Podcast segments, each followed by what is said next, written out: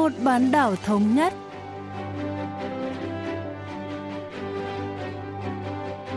Thanh Hảo xin kính chào quý vị và các bạn. Mời quý vị và các bạn cùng theo dõi chuyên mục Vì một bán đảo thống nhất của Đài Phát thanh Quốc tế Hàn Quốc KBS World Radio.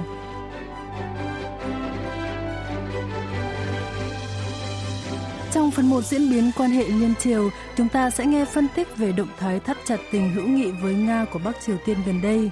Ở phần tiếp theo cận cảnh Bắc Triều Tiên, mời các bạn tìm hiểu về báo chí ở miền Bắc.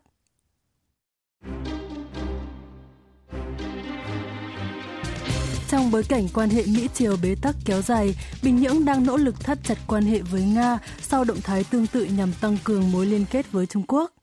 Ngày 9 tháng 5, báo Lao động, cơ quan ngôn luận của Đảng Lao động Bắc Triều Tiên đưa tin, Chủ tịch Ủy ban Quốc vụ Bắc Triều Tiên Kim Jong-un đã gửi thông điệp chúc mừng tới Tổng thống Nga Vladimir Putin nhân kỷ niệm 75 năm chiến thắng của Liên Xô trong Thế chiến II. Đây là lần đầu tiên sau 5 năm, nhà lãnh đạo miền Bắc gửi thông điệp tới Tổng thống Nga nhân dịp này. Nhà bình luận chính trị Lee Jong-hun phân tích sâu hơn. 북한식으로 파시즘을 경멸하는 정의의 대전에서 위대한 승리를 기록한 것이다. Trong thư, Chủ tịch Kim Jong-un ca ngợi Nga đã giành chiến thắng lớn lao trong cuộc chiến tranh công lý vĩ đại tiêu diệt chủ nghĩa phát xít. Ông Kim cho biết Bắc Triều Tiên và Nga đã thiết lập tình đồng chí hữu nghị trong cuộc chiến thiêng liêng chống lại kẻ thù chung, phản ánh mối quan hệ quân sự chặt chẽ giữa hai nước Nhà lãnh đạo chúc Tổng thống Putin và người dân Nga chiến thắng trong cuộc đấu tranh xây dựng nước Nga hùng mạnh và ngăn chặn đại dịch COVID-19 lây lan. Rõ ràng, Chủ tịch Kim đang tìm cách tiến gần hơn với các nước láng giềng như Trung Quốc và Nga. 스스로 지금 확실하게 좀 인지를 하고 있는 게 아닌가 싶고 그래서 전방위적으로 친서 외교를 이제 전개를 하는 이제 그런 그 상황입니다. Ngày 17 tháng 5, trang web tuyên truyền Triều Tiên ngày nay của miền Bắc một lần nữa nhấn mạnh tình bạn Nga-Triều. Tờ báo đánh giá hai nước đang ngày càng phát triển quan hệ song phương, vượt qua mọi khó khăn thử thách trên nền tảng tình đồng chí hữu nghị truyền thống quý giá. Bài viết còn lấy ví dụ về một hội nghị thượng đỉnh song phương và trao đổi tin nhắn giữa Bình Nhưỡng và Moscow để chứng minh cho nhận định này. Tại sao chính quyền miền Bắc lại để các cơ quan truyền thông đưa tin về mối quan hệ biển chặt với Nga? Ông Lee Jong-hun phân tích. 북미 관계 개선하고 좀 연관이 있다 이렇게 생각합니다. 최근에 트럼프 대통령이 Tôi nghĩ rằng Bắc Triều Tiên có xét đến khả năng cải thiện quan hệ với Mỹ. Một số nhà phân tích nhận định hội nghị thượng đỉnh Mỹ Triều thứ ba sẽ sớm diễn ra, bằng chứng là Tổng thống Mỹ Donald Trump đã gửi tín hiệu tích cực đến Bắc Triều Tiên gần đây. Tất nhiên, nếu hội nghị diễn ra, các vấn đề liên quan đến hai nước Mỹ Triều sẽ có kết quả rõ ràng. Trong tiến trình cải thiện quan hệ với Washington, Bình Nhưỡng cần một số đòn bẩy. Cho đến nay, Bắc Triều Tiên đã sử dụng các hành động khiêu khích quân sự như phóng tên lửa tầm xa hoặc thử nghiệm hạt nhân. Nhưng nếu những hành động cực đoan này không còn hiệu quả, Bình Nhưỡng không còn lựa chọn nào khác ngoài con đường ngoại giao. Miền Bắc có thể sẽ nỗ lực cải thiện quan hệ với Mỹ thông qua Trung Quốc và Nga. Ngoài mục đích chính trị, Bắc Triều Tiên cũng cần nhanh chóng khôi phục thương mại với Nga. Giao thương xuyên biên giới giữa hai nước đã bị thu hẹp đáng kể do dịch COVID-19, giáng một đòn nặng nề lên nền kinh tế miền Bắc. 이 때문에 타격이 심한 거죠. 그래서 그거를 빨리 좀 복원을 좀 시켜야 된다. 이런 그 필요성도 함께 작용을 한 것으로 이렇게 보입니다. Ngày 13 tháng 5, Đài tiếng nói Hoa Kỳ VOA đưa tin, thương mại Nga-Triều trong tháng 2 đã giảm mạnh.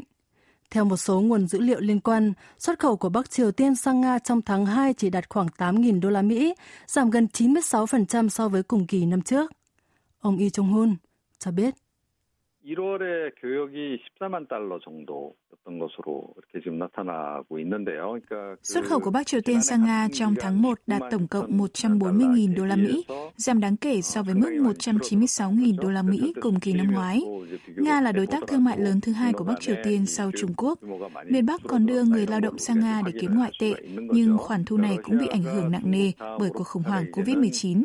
Do đó, Bình Nhưỡng nhận định nối lại hoạt động thương mại với Moscow là nhiệm vụ bức bách trước mắt. 이거 역시 지금 코로나19 사태 이후에 상당한 타격을 지금 입고 있다는 거죠.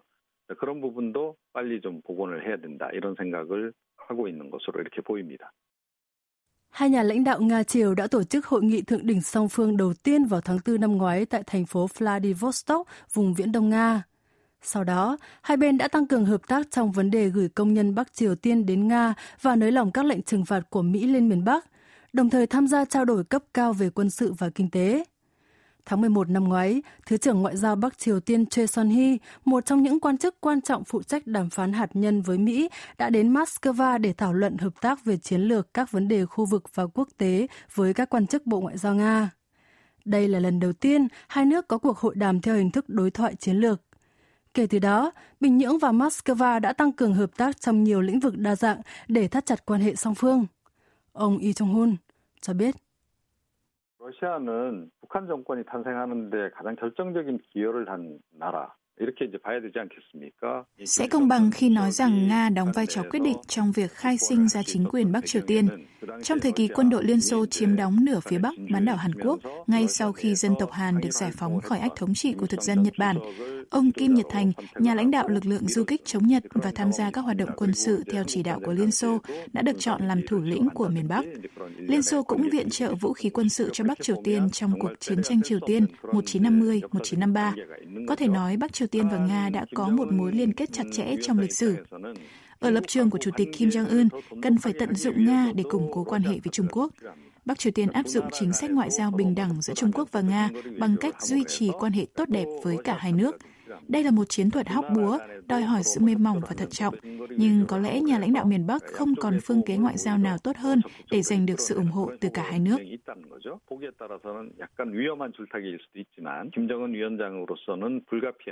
두 나라를 좀 활용을 하고 자극을 하는 그런 외교를 이제 전개해 갈 수밖에 없는 거고요.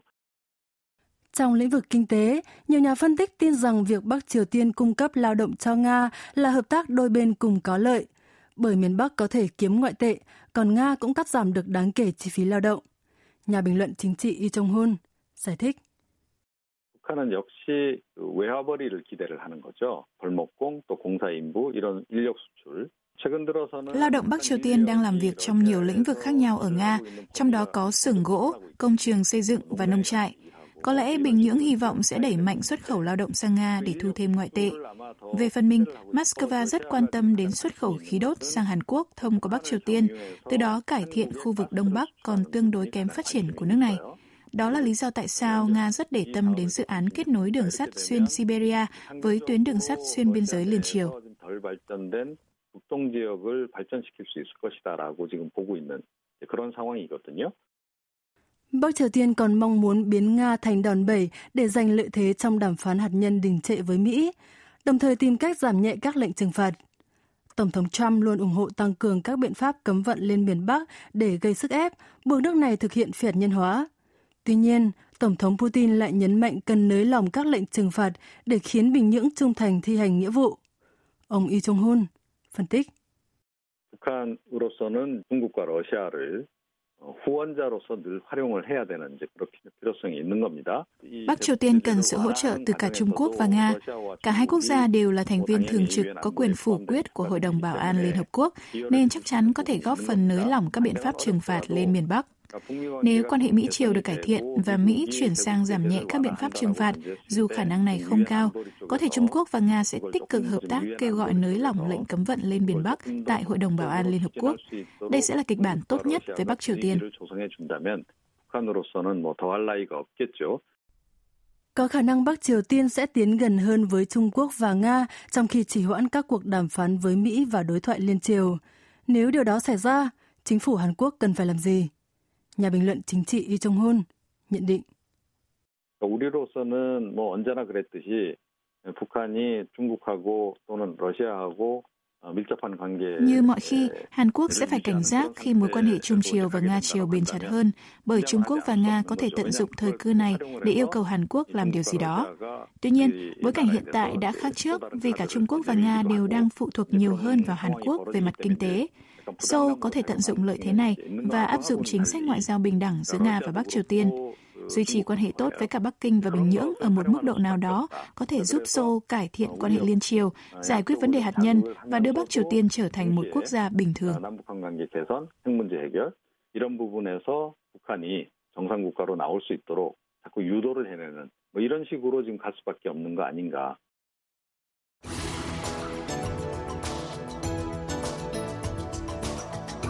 Thế giới thường cập nhật tin tức về Bắc Triều Tiên chủ yếu qua báo Lao động, cơ quan ngôn luận của Đảng Lao động Bắc Triều Tiên cũng là tờ báo có ảnh hưởng nhất tại nước này.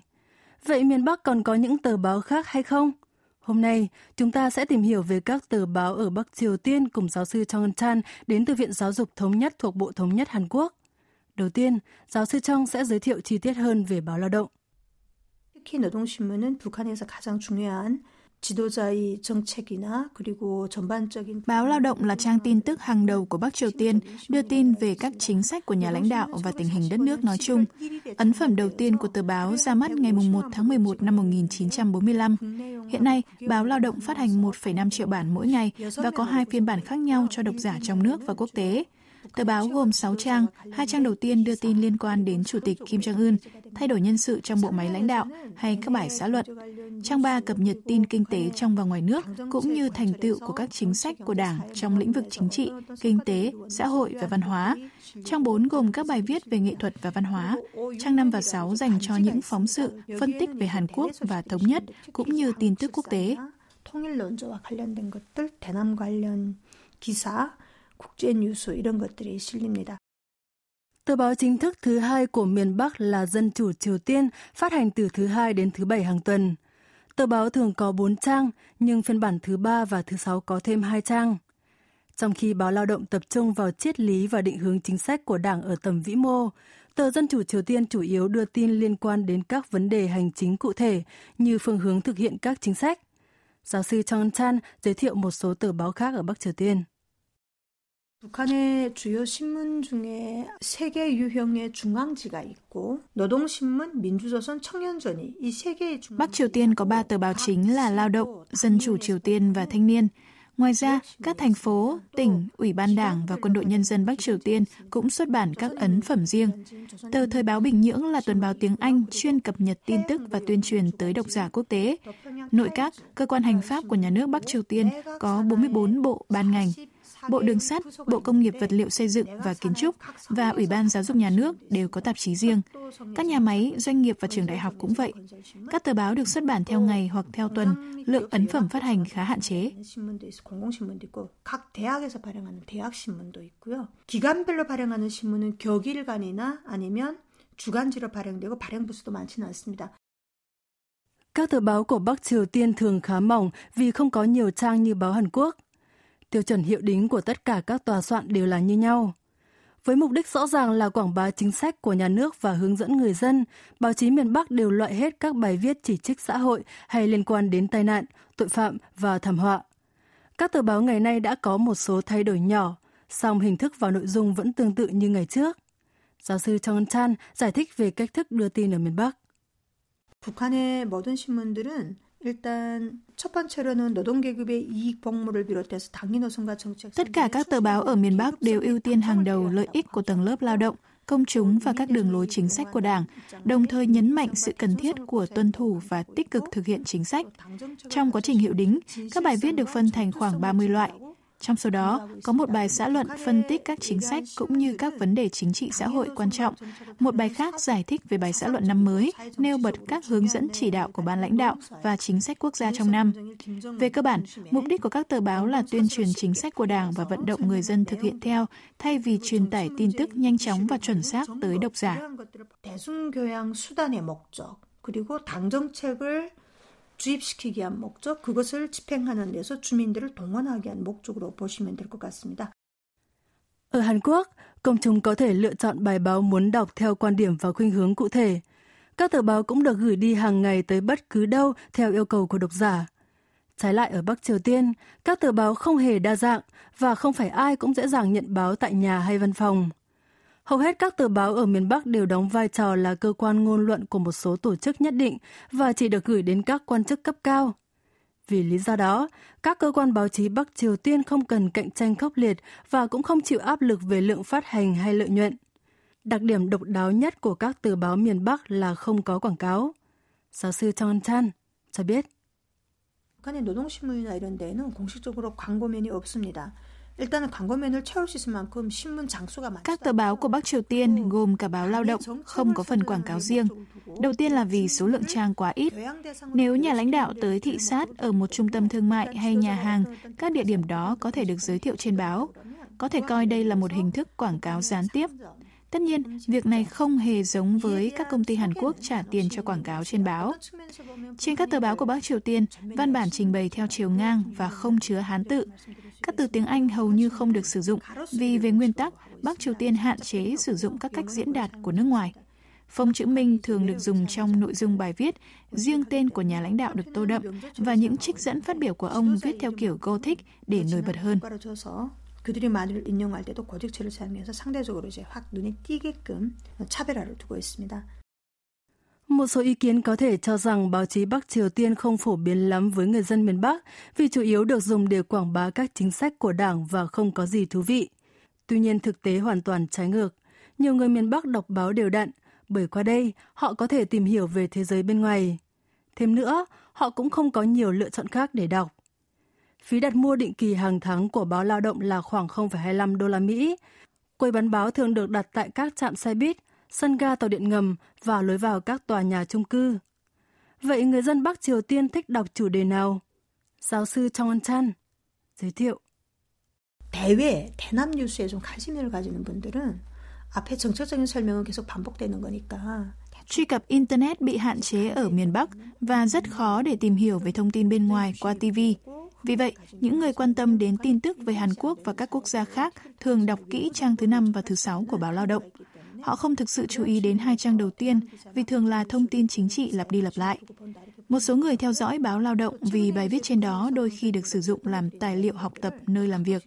Tờ báo này chỉ trích mạnh mẽ Hàn Quốc, tập trung vào mặt tối của xã hội và những hành vi xâm phạm nhân quyền của miền Nam, đồng thời ca ngợi tính ưu việt của chủ nghĩa xã hội Bắc Triều Tiên. Độc giả miền Bắc khá quen với nhiều bài viết dành riêng để lên án xã hội tư bản. 자본주의 불합리성을 폭로하는 데 중점을 둔 이와 같은 기사들로 실려서 주민들이 그러한 것들을 보게 되는 거죠. Ở Bắc Triều Tiên, rất khó để truy cập dịch vụ Internet. Thêm vào đó, những ai nghe đài phát thanh nước ngoài đều bị chính quyền giám sát. Chính quyền miền Bắc kiểm soát chặt chẽ để đảm bảo người dân chỉ tiếp cận thông tin từ các phương tiện truyền thông trong nước. Đó là lý do tại sao vai trò của báo chí rất quan trọng nơi đây. Hy vọng người dân Bắc Triều Tiên, giống như các độc giả các nơi khác trên thế giới, sẽ sớm được tiếp cận nhiều tờ báo địa phương đa dạng với thông tin chính xác và kịp thời.